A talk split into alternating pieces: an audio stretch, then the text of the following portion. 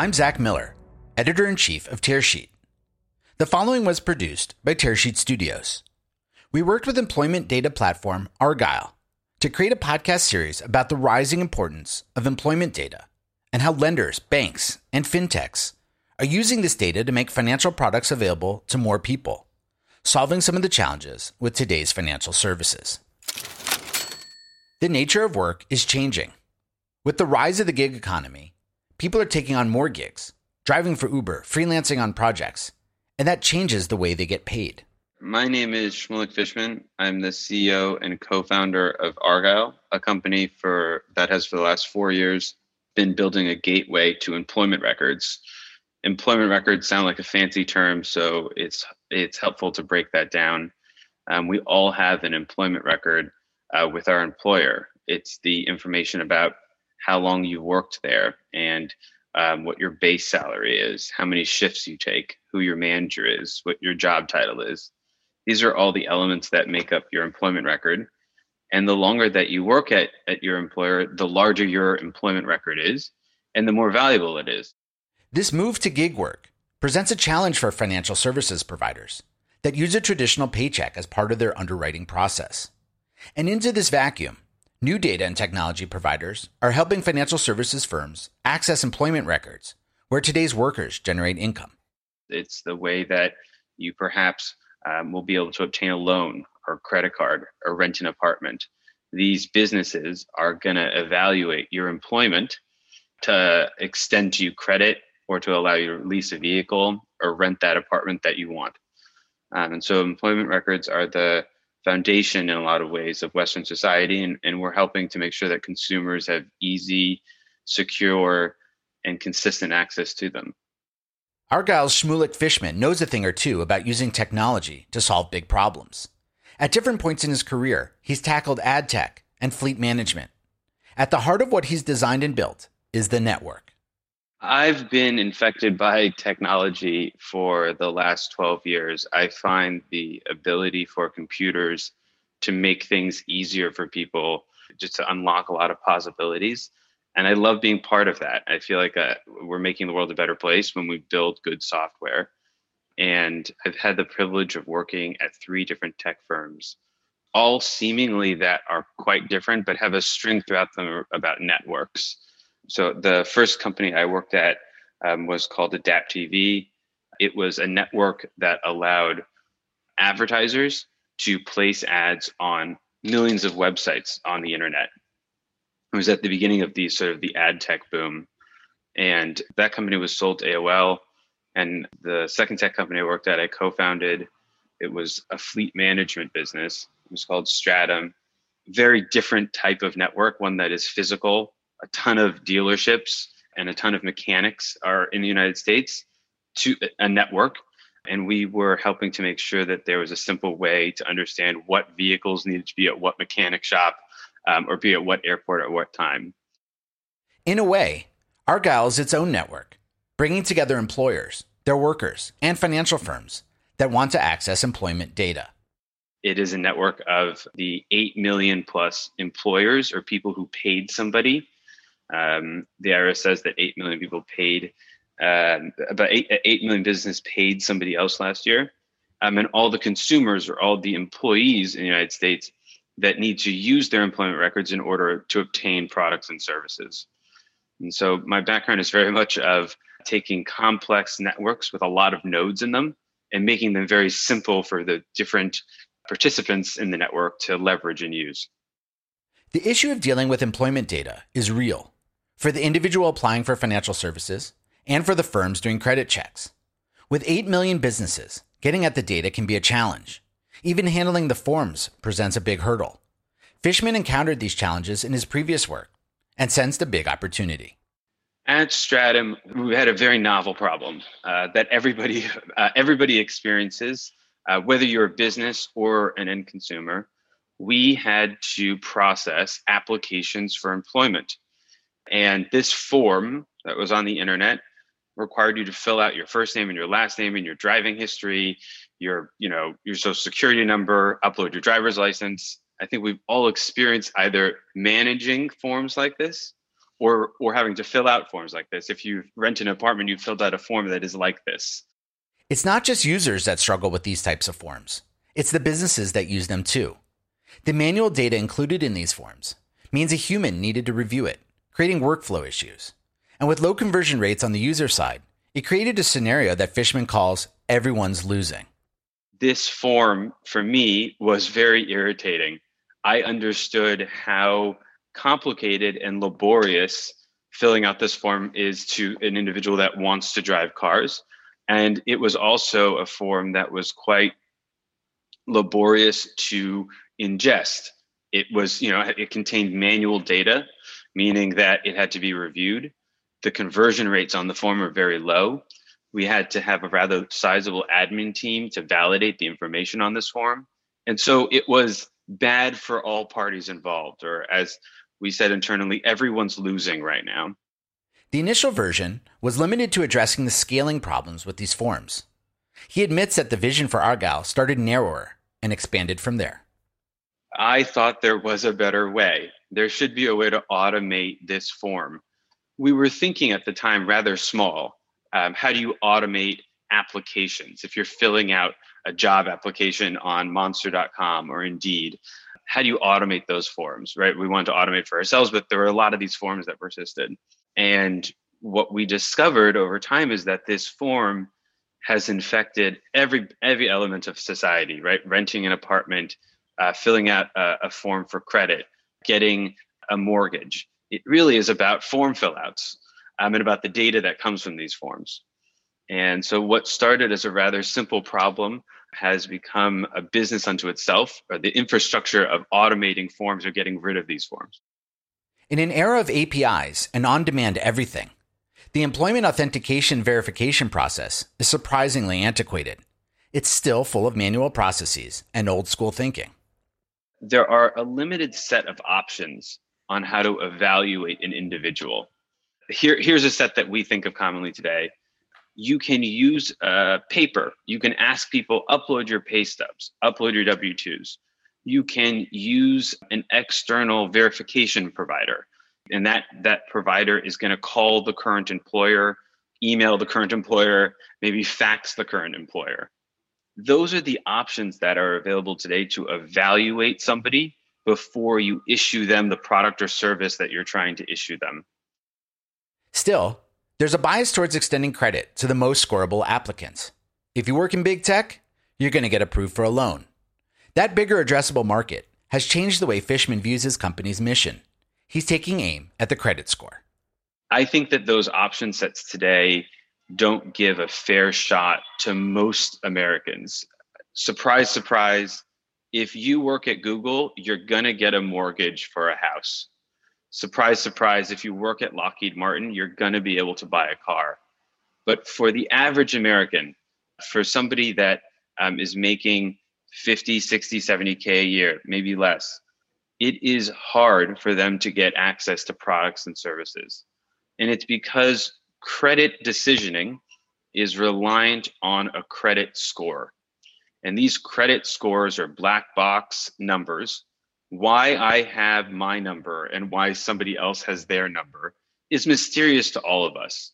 And I think that we want to live in a world, and Argyle is working towards a world, where businesses are far less reliant on a single number, or on a credit score, are far less reliant on paper, are far less reliant on phone calls, and more reliant on, on looking at an individual's employment record and the data set inside of it, and being able to make their own determination about whether to issue um, a consumer uh, a vehicle or rent them an apartment, and not have to rely on these single box systems.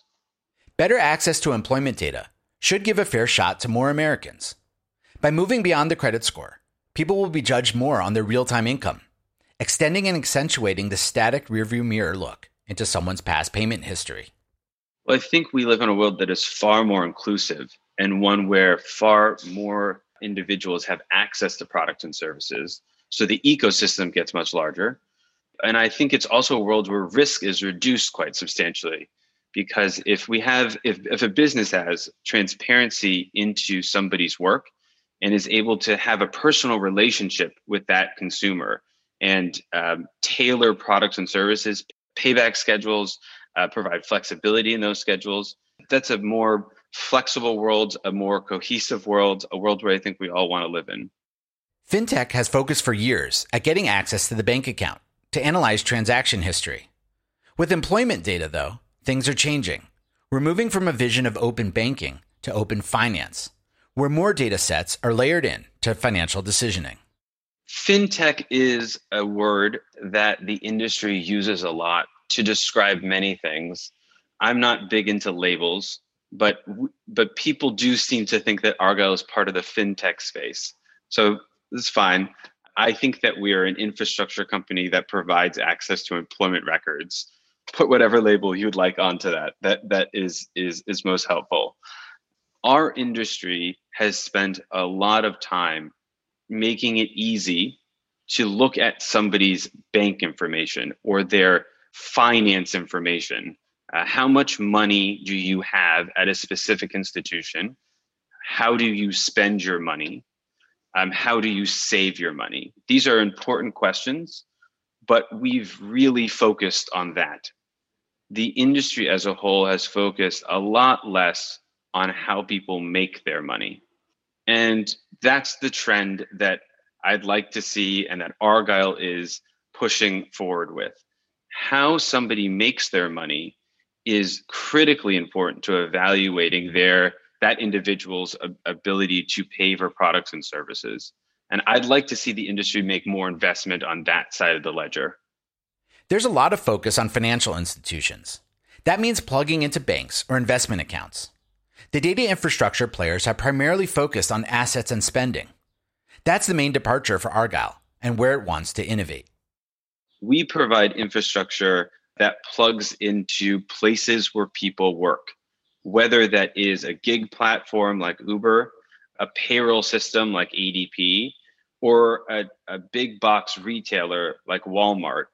Those are places where people make money, and there's far less access into those systems. It is hard today for either a business or an individual to get access to employment information from systems like those, from entities like those. Today, it's fairly easy to get access into Chase information or into Wells Fargo information. There are many providers that do that and do that quite well. There's another set, right? There's the set of income. How do you make your money? And that is that is the part where I think a lot more innovation needs to take place. When we get into discussions around data sharing, it brings up questions around who owns the data and who's empowered to share it. I asked Shmulik about his philosophy around data privacy and user content. One, privacy and security should be the fundamental bedrock of how financial services work. Making sure that a user's information is private and is not uh, leaked, hacked, used for uh, in means that the consumer does not want them to be used for has to be the core product. It can't be something that is just marketed. And that means that all of us uh, need to think deeply about security, encryption, access rights. It's one of the core tenets that Argyle builds off of. It's the reason why we encrypt everything end to end. Uh, everything inside of Argyle's plumbing is encrypted. Um, and it's also the reason why we we take a lot of care uh, to give consumers that interact with our products the ability to both opt out of using our system and to delete the the access to to a business using their data. We just think that those are core tenets and core rights of a consumer. I also think that while data privacy is is is critically important to the products that that our industry builds, data ownership is is just as important. And uh, data is owned by the person that makes it. And when I go to work every day, I make money. That's the thing I do as a worker. And that means it's my data. It's the same tenant that would be held if I wanted to log into my bank account. That's my money. And I think that businesses need to come to terms with who owns the information in their system. businesses can be custodians of a data set without being the owners of a data set. A D P is a custodian of payroll data. They are not the owner of payroll data. The owner is the person that is making the money. The owner of the data set is the worker. I think the same can be said for Starbucks. I think the same can be said for Uber. Uber is the custodian of how many trips um, I made last Tuesday. They are not the owner of that. And so data privacy and data ownership, I think, are, are core things that the industry is working through. And they, they both go back to the consumer. The consumer controls that. At the center of any discussion about data sharing is the consumer. The primacy of consumer permissioning has become a staple of any talk about open finance. The industry is providing more and more functionality to users to control their data. Educating them, though, about how to use that permission needs to catch up. Let's take an example like Facebook. How aware is the consumer that the clicks they make on Facebook and the activities they do on Facebook, how aware is that consumer on, on how Facebook is monetizing that data? I would claim that they're very unaware. Whenever somebody interacts with one of our products, we have them opt in to their specific data. Let's say that somebody wants to share their Starbucks employment records with a lender. We have a screen that says, do you want good loans to have access to your Starbucks employment information? That is, that is true opt-in. That's true consent. That is true awareness about data, uh, about that specific consumer being shared with a specific entity for a specific purpose. I think that that is good consent, good awareness. That's not what's happening broadly in, in financial services today. There, there are many different ways to provide good consent. Not every business is providing it. We take a lot of care, and I fundamentally believe, business aside, that consent is a good thing, not a bad thing, and that it's important for products and services to be providing consent. For healthy ecosystems to arise around employment data, consumer permissioning has to be pushed to the forefront. Getting access to our employment data isn't just about sharing our personal information. It's about control. The vision is, is that, uh, that a consumer is fully in control of their employment records. They get to decide who sees them, for how long, at what granularity, for what purpose, and that they can turn on and off that, they can turn on and off that capability when they want to. That's a long-term goal. Right now, en masse, most employment data is sold to a credit bureau, which then decides, without any consent from a consumer, how that data is used, repackaged, resold. I want to live in a world, and I think most consumers want to live in a world, where control over, over how their own data is used is with themselves. And I think that the industry should be um, spearheading that. Uh, I think that's where the puck is going.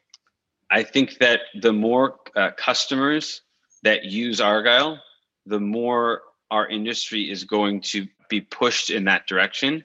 And so our vision for Argyle is one where we can spearhead this wave of ownership. You know, I invite more businesses to skate to where the puck is going with us. It's often said about free products that if you're not paying for something valuable, you're likely the product. Some businesses monetize your information in return for giving you valuable tools, software, and experiences.